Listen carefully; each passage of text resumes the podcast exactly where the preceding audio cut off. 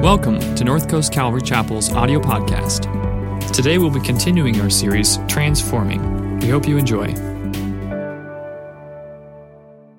Good morning. The twins say hi.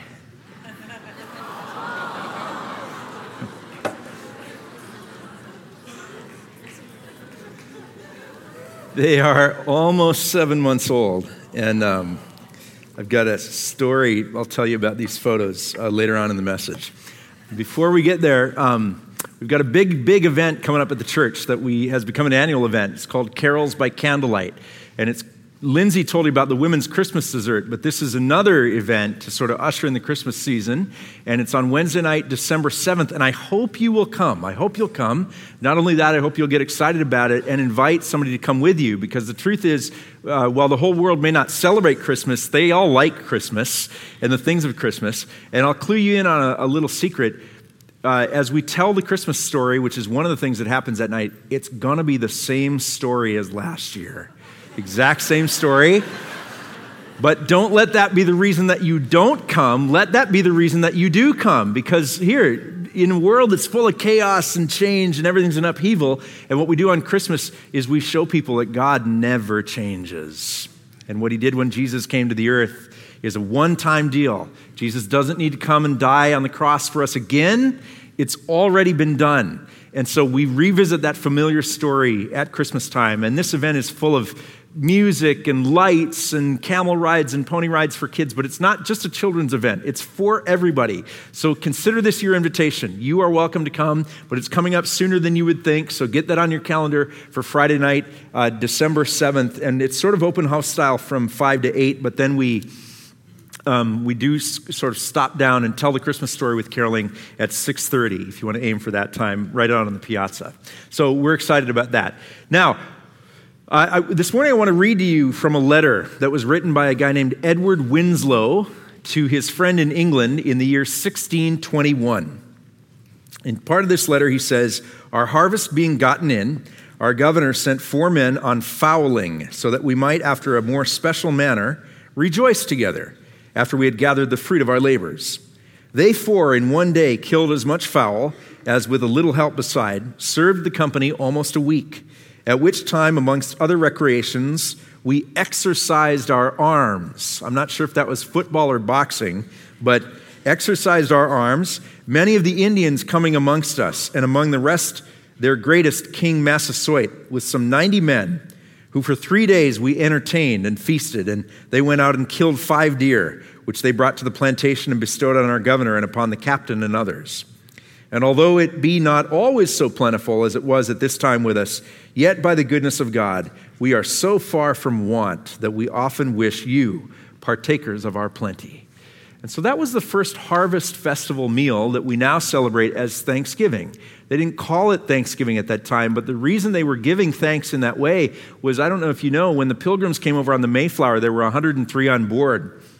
They landed late in the fall uh, too late to plant any crops. So imagine landing in Massachusetts in November, and you have no permanent settlements, and you have to survive the winter. And half their, half their crew died. So by the spring, there were only 50 left. And then they had a bumper crop that year, and by fall, they sort of knew we're going to make it. And so they gave thanks to God in this, in this celebration. That's a pretty good reason to thank God. I'm still alive. But that was their circumstance at that time. But now look at this. The Bible says in 1 Thessalonians 5:18 that we as Christians are to give thanks in all circumstances. For this is the will of God for you. So we've got this kind of paradox set up because the Bible is full of this exhortation to us to give thanks. Psalm 136 Give thanks to the Lord, for he is good, his love endures forever. And so now we have this question as we round the corner into the most wonderful time of the year. And everybody this week will be saying, Happy Thanksgiving. But, but what, if, what if I'm not happy?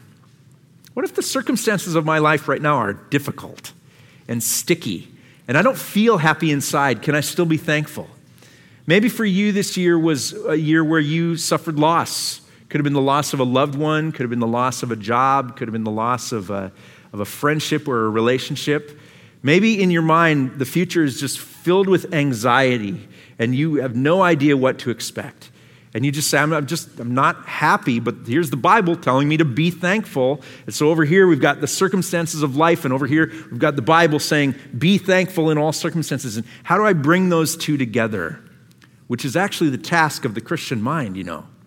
That we take these things that we're told that we should believe over here, and over here are my feelings and I have to bring those strands together and reconcile them somehow. So, is that really possible? Is it really possible? Or when it comes to thankfulness, if I'm living bummer circumstances in my life, do I just have to suck it up, put on a happy face for the next 45 days, and, and wing it through Christmas? Or is there a thankfulness that the Bible describes that actually goes beyond my circumstances? And can I be thankful? despite what I'm going through? That's the questions that we want to look at this morning.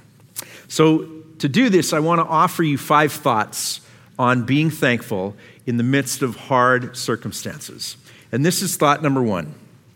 If terrible things happening in the world were a reason not to praise God, God would never be praised.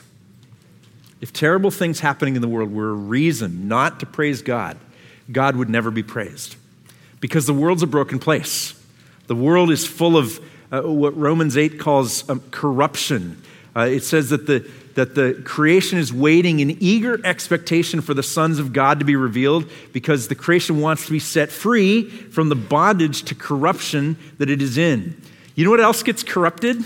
Your food. You buy it at the grocery store and you bring it home and you have to unload the bags and put it in the fridge because if you just leave it there on the counter, things that need to be refrigerated will very quickly go bad and they'll spoil.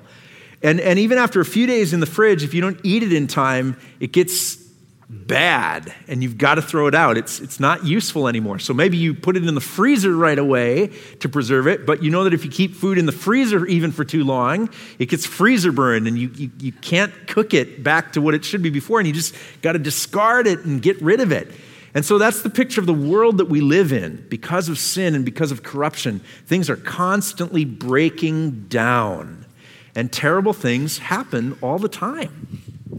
And we don't want to focus on that. We don't even sometimes want to admit that because we don't want to be negative people and we don't want to be pessimistic. And I even know people in this day and age who say, I've just quit watching the news. I just don't watch the news. It's, it's too depressing. It's too sad. I just can't take it. And I, I get it. At some point, we've got to distract ourselves with whatever else is on Netflix. But I think it, that, that Christians, to some point, need to be the ultimate realists about what's going on in the world, including the suffering parts. Because if we're not, what happens is then when suffering happens to our friends, we can't empathize, we can't relate. And when suffering happens to us in our own lives, it knocks us off our feet.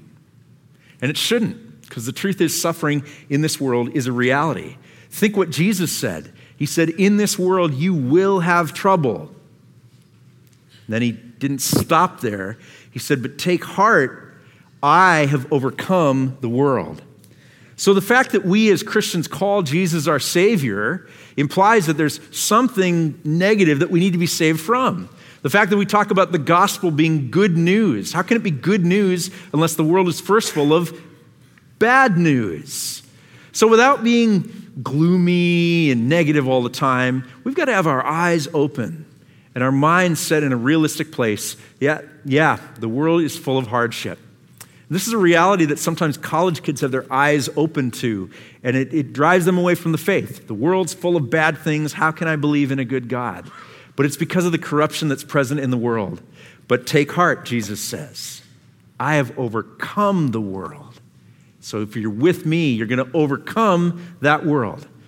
The fact that the world is corrupted, but Jesus is the antidote. Is there reason to give thanks in that? Yeah, there is. Number two, when we are weak, we feel our real need. And then when that need is met, we're more thankful than ever. So sometimes need and weakness and lack is not a bad thing because it makes us conscious of the things that we're truly thankful for and what we really, really need. And the truth is, just by virtue of you and I being alive, human beings, we have more than we are often consciously aware of. One example is the air. You know that when God created the, the world and He surrounded us by this protective layer called the atmosphere, and the air on the earth is uniquely suited with the right mixture of gases that you and I can breathe to survive. Did you know that?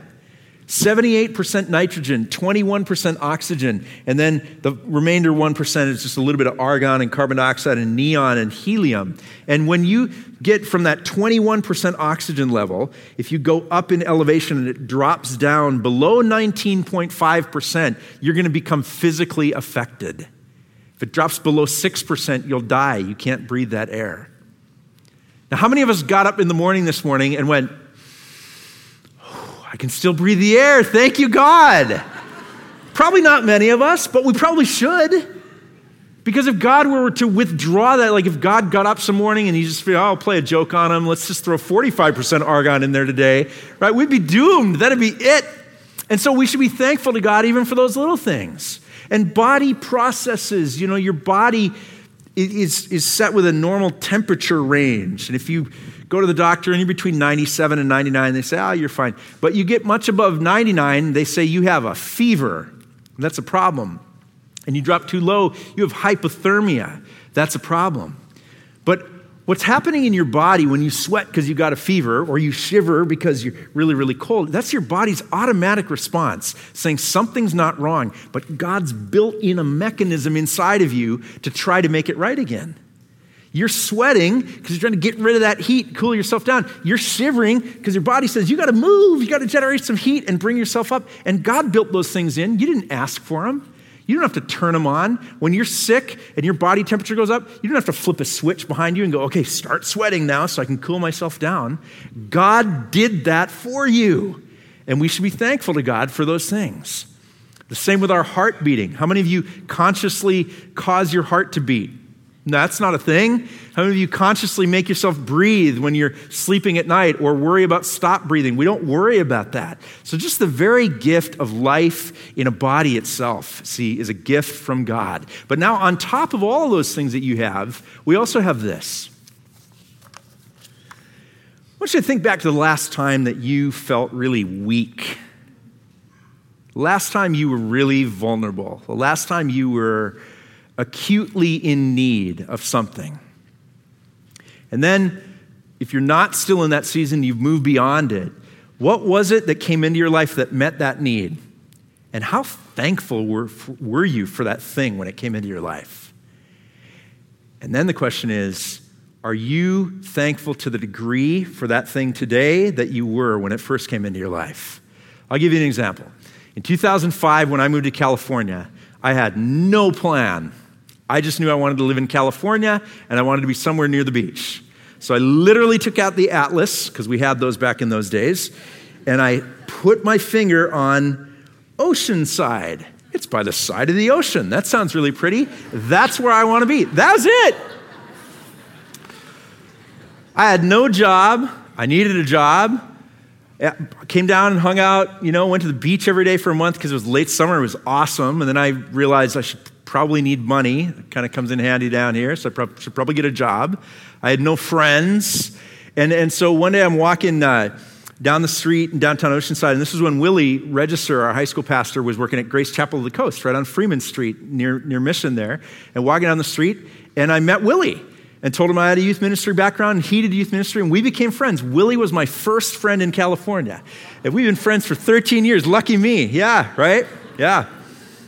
I was so grateful to make a friend who, who got me, who understood me, who supported me, someone I could just, I lived like two blocks away. I could go down and drop in, visit him anytime. He would drop anything, have lunch with me. Willie was a great friend to me. I was so grateful inside and so thankful inside for him. Willie is still my friend. Am I still thankful every day that Willie's in my life? Sorry, Willie. Because I know every day I come back, he's going to be here, and the next day he's going to be here. And so, see, over time, we start to take for granted those things that when they first came into our life, we were intensely grateful for. So, being weak, having a lack, having a need, makes us actually more thankful when we get that need met. And Paul kind of describes this in this passage in 2 Corinthians chapter 12. That's the passage where he's talking about how he was given a thorn in his flesh, some sort of ailment, some sort of limitation by God, and he begs God, Take this thorn away from me. God says, I, I won't do it. Jesus' answer to him is, My grace, Paul, is sufficient for you. All you need is a grace based relationship with you because my power is made perfect in weakness.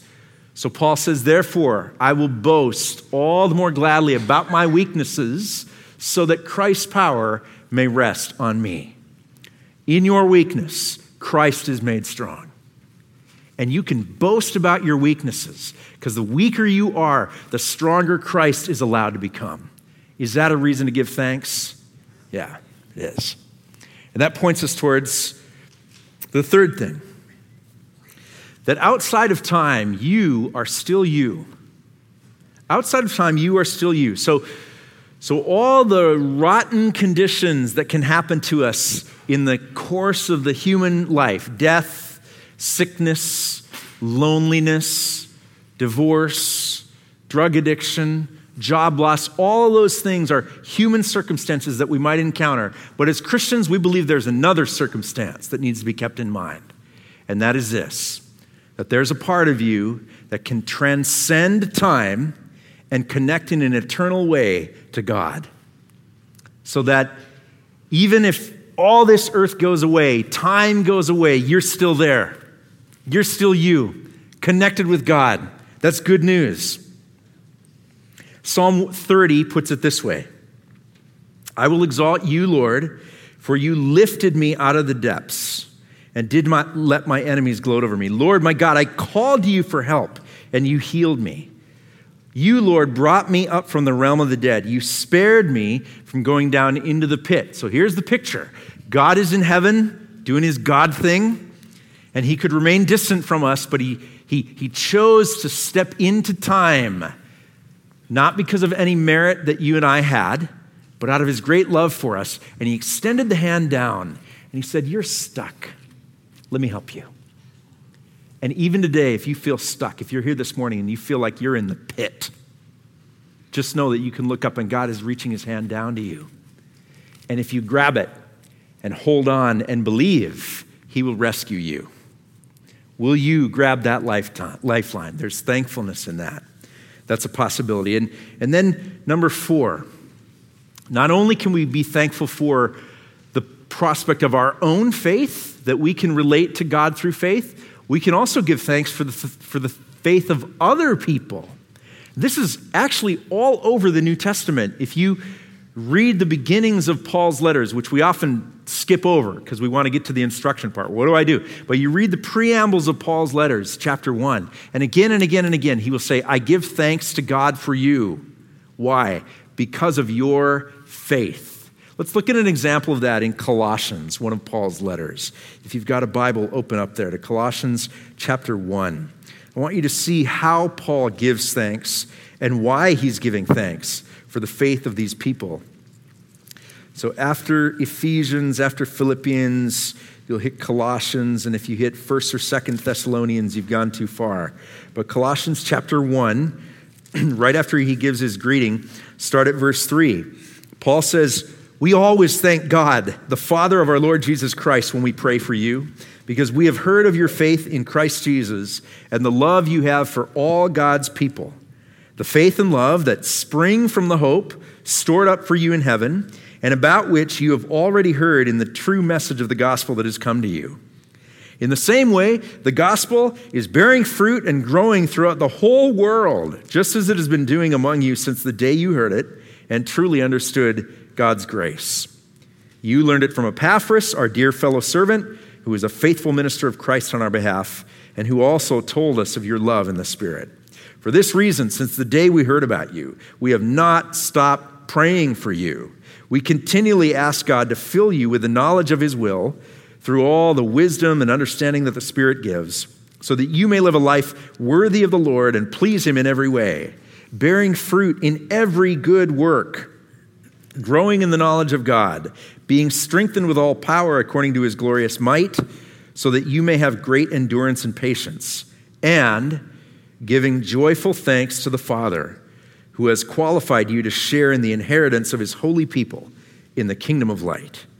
For he has rescued us from the dominion of darkness and brought us into the kingdom of the Son he loves. Paul is so excited for them. So excited. He says, You believed. And then that belief got planted like a seed. And then the seed got watered and it came up and became this beautiful plant and it bared all this good fruit of love. And he says that happened not only in your community, so this little grove of trees over here, he said it's spreading through the whole world and becoming a forest of fruit bearing trees, which is what we are as the collected church around the world. We are fruit bearing trees, this giant forest overtaking the world. And Paul is excited about them, but also excited for them because they've been rescued from the kingdom of darkness and brought into the kingdom of light. And the question is can you be as excited for other people's faith as Paul was for the people of the New Testament? Because that's a big deal. It's like when you hear about a couple who's become engaged and you are overjoyed for them. Maybe you've known the, the guy for a long time, the girl for a long time, you know a little bit of their backstory, but now comes the news they're engaged and you're just so happy. They're getting married. That relationship has nothing to do with you, but you know that the future is changed forever for these two because they're going to be married. That's the excitement Paul has for people when they believe. And, and lately, uh, here in America, you know, we've had two big lottery drawings. And I don't know if you saw the story about the one woman who won 646 million or whatever. And then after taxes, it was 353 million. Did you see that story? She's 51 years old and she lives in Iowa. And she uh, is a single mom. She raised three kids all on her own. And now she's a grandmother. And I just love these stories when that is the winner. I don't, I don't think I'd like it if a millionaire won Powerball. I'd probably be really you know, negative about that. But, but, but when somebody like that, who you can imagine retirement was a distant dream for her, she knew she wanted to someday retire, but she was probably living paycheck to paycheck, not knowing how to make ends meet. And now she goes from this place of of great need. And oh my goodness, she's won $353 million. And she immediately makes a half a million dollar donation to this veterans organization. She sets up a charity nonprofit that she's going to run on her own. Weren't you happy for her? I was happy for somebody like that to win the jackpot. Absolutely. Well, now as Christians, we know that money doesn't buy eternal security. But the hope comes from having Jesus. So, all around the world, don't think world over there, world right here in our neighborhoods, the places that we inhabit every day, there are people who have a spiritual need. They are spiritually poor. And in Colossians, Paul describes that God the Father qualifies these people on the basis of their belief to a share of the inheritance. When they have the inheritance, the anxiety is gone. The worry is gone. The future is assured. The hope is in place. And so that's how we ought to think about the faith of other people around the world. That's how we ought to think about the people who will receive these shoeboxes that we've been collecting over the past few weekends. Operation Christmas Child. And somebody picked up this box a few weekends ago and took it out, filled it with little toy items and maybe some hygiene items inside, a toothpaste and a hairbrush and that kind of thing. But what will happen now is we'll ship these boxes back over to, I think it's North Carolina, and they've got an organization and shipping center, and they'll get them on the right plane to go to the right country. And some kid's going to open this up at Christmas time, and they're going to find a fun toy, and they're going to find a useful, maybe hygiene item in there or a school supply, but they're also going to find a gospel tract that explains God's plan and wish for their lives. And some of them might believe. Can you be happy for their faith? The faith of a little kid, the other side of the world, who you're never going to meet, you don't know their name. I think there's a tracking thing on here so you can track where your individual box went. But, but see, that's thankfulness for the faith of other people. And so we want to pray for these boxes this morning, as we do every year, because this is not the end of the process. It is for us, but it's just the beginning of the process for what might be accomplished because somebody took the time to pack a shoebox. So let's pray for these boxes right now. Lord, as we prayed at the last service, there were a couple hundred boxes up here, and now, my gosh, it looks like about 500, and we'll probably get even more. And so we thank you for the generous hands who spent the time and the money and the care to fill these with items that are useful to kids overseas. We pray that kids will be blessed by every toy, every school supply, every bit of hygiene item. But then we also pray, Lord, that as they open that box, they'll encounter the truth. They'll see who they really are, and they'll see who you are. And they'll see that you're a God who loves them, who wants in their life. And we pray that they'll let you in. And then we pray that that seed will take root and it will grow and it will flower into a beautiful plant bearing the, the fruit of love. And the forest will continue to spread all over the world. And Lord, we don't know these kids' names and we don't know their faces, but, but we pray that they would believe. And we give thanks to you that some of them will believe and their lives will be changed forever because somebody took the time and the care to pack a shoebox. So we commit these boxes to you, Lord, as they make their journey across the country and then around the world. We pray for good spiritual fruit. Let it be, Lord, we pray in Jesus' name. Amen. The final thought, thought number five about thankfulness in the midst of hard circumstances is this giving thanks will actually make me better. It'll actually make me better. 1 John chapter 5. John says, Everyone who believes that Jesus is the Christ is born of God, and everyone who loves the Father loves his child as well. This is how we know that we love the children of God by loving God and carrying out his commands. In fact, this is love for God, to keep his commands. And his commands are not burdensome, for everyone born of God overcomes the world. You see what he's describing here? That if you believe that Jesus is the Christ, you become born of God. It's a biblical process uh, that they describe as adoption. And now you're not what you were before, you're something different. So that to love God is to obey his commands, but his commands are not burdensome. His commands would be burdensome apart from him. Then they'd just be rules, they'd just be conditions that we have to follow, just things that we need to measure up to.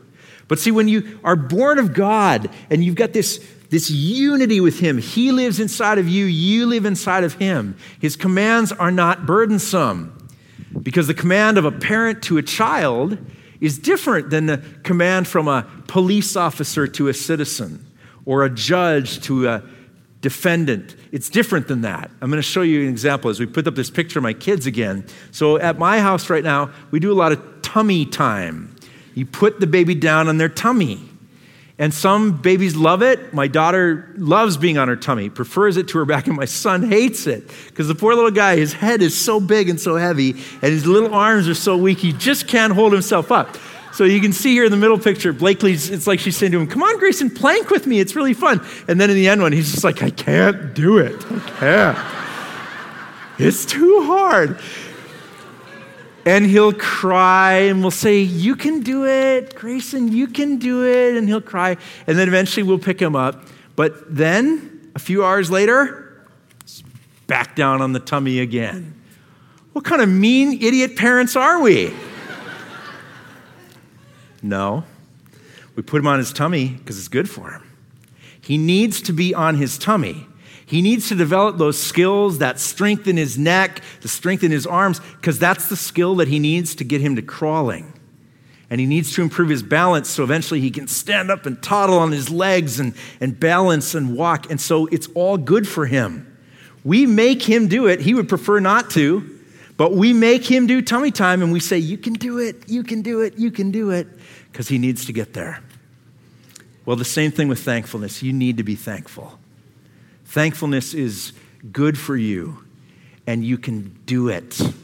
His commands are not burdensome because Christ lives in you, you live in Christ, and He will see you through. With young children, you know, sometimes uh, they're not nice to each other because they don't know how to get along. And so, like two, three year olds, sometimes they'll hurt their playmate, uh, and, and then you say, You should say you're sorry and they say, No, I don't want to. And so then as a parent, you step in and you say, No, no, you, you will say you're sorry. Because apologizing and the other person receiving your apology and offering forgiveness, that's the grease that makes human relationships work. You can't have relationships without that. And little kids don't know that. So, as a parent, you insist that they learn that skill, and that command is not burdensome because it's actually good for them. So when we read 1 Corinthians 5:18, it says give thanks in all circumstances. It's not a biblical command that we say, "Okay, God, I want to, but I'll just suck it up and do it." It's not that. It's God, and it's the great cloud of witnesses that Nick describes so well in his message last weekend, all in heaven, looking down and cheering us on and saying, You can do this. You can do it. And it's good for you. So I want to close now with seven ideas for things that you can implement to be thankful, even when life's circumstances are not great. These are on the top of the backside of the sermon outline, so you can take them with you. But seven ideas for expressing thankfulness beyond circumstances. Number one is to remember and remind yourself that God is God. And as God, He's an active God, He's a working God.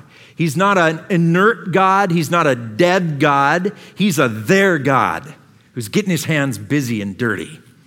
And He's a God who works for the good of those who love Him who have been called according to his purposes, Romans 8 28. So you can believe that when you pray, when you call out to God, God has your best in mind.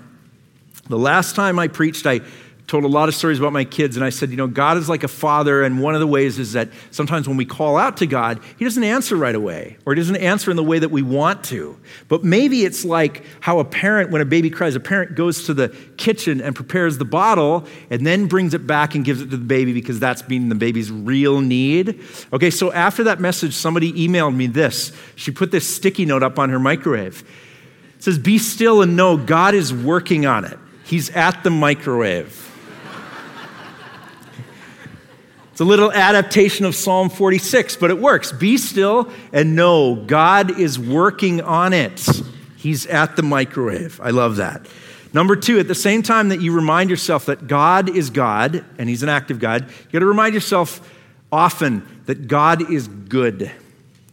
God is good. Because when we see the messiness of life, sometimes we can get taken off track and we can get thrown and it begins to derail our faith, but we just have to preach to our own hearts and souls almost daily. No, God is good. God is good. So, God is good.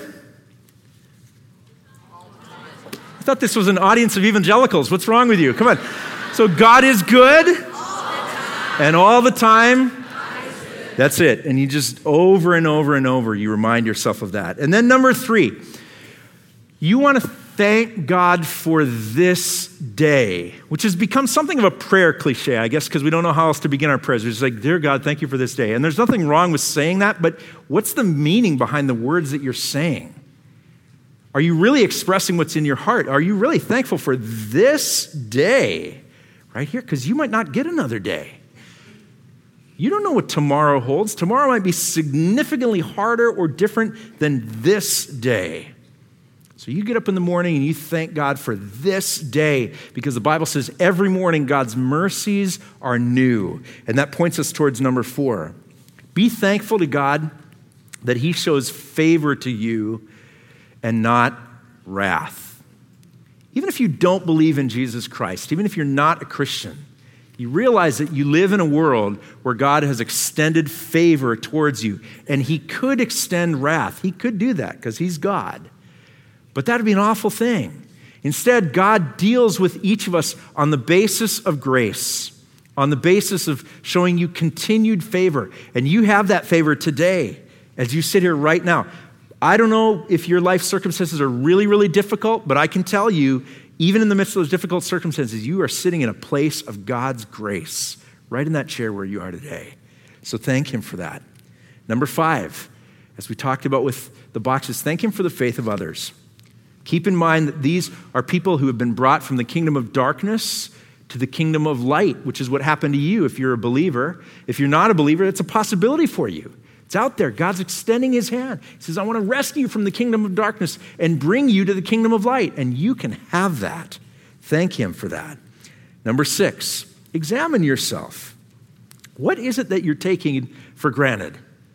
Maybe when it came into your life, you were super thankful for it, and now you just forget or overlook expressing thankfulness for that. Be thankful for those things. And seventh and finally, when it comes to thankfulness, don't confuse form and function, because we often do that. We often get wrapped up, especially at the Thanksgiving holiday, in making it just look or taste a certain way. It's got to start at exactly this time, and, and, and we miss the heart of it, which is thankfulness itself. The act is thankfulness, it's not eating. The act is thankfulness, it's not setting the table a certain way or decorating the house a certain way. The act is thankfulness. It can be at home, it can be away, it can be here at the church on Thanksgiving Day. But we've all probably seen this, this painting of the first Thanksgiving with Betty Crocker in the middle there serving biscuits to the Native Americans. It's almost certainly this is incorrect, false. Uh, that Indian tribe didn't wear feathers in their head, and there's a number of things wrong and false about that picture. But, but this is what's often in our minds when we go to celebrate Thanksgiving is the form. What's it going to look like? When in fact, the content of it is not just on the fourth Thursday of November, it's all the time. Give thanks in all circumstances, for this is the will of God for you in Christ Jesus and it's good for you. And we should desire the things of God that are good for us. Let's pray.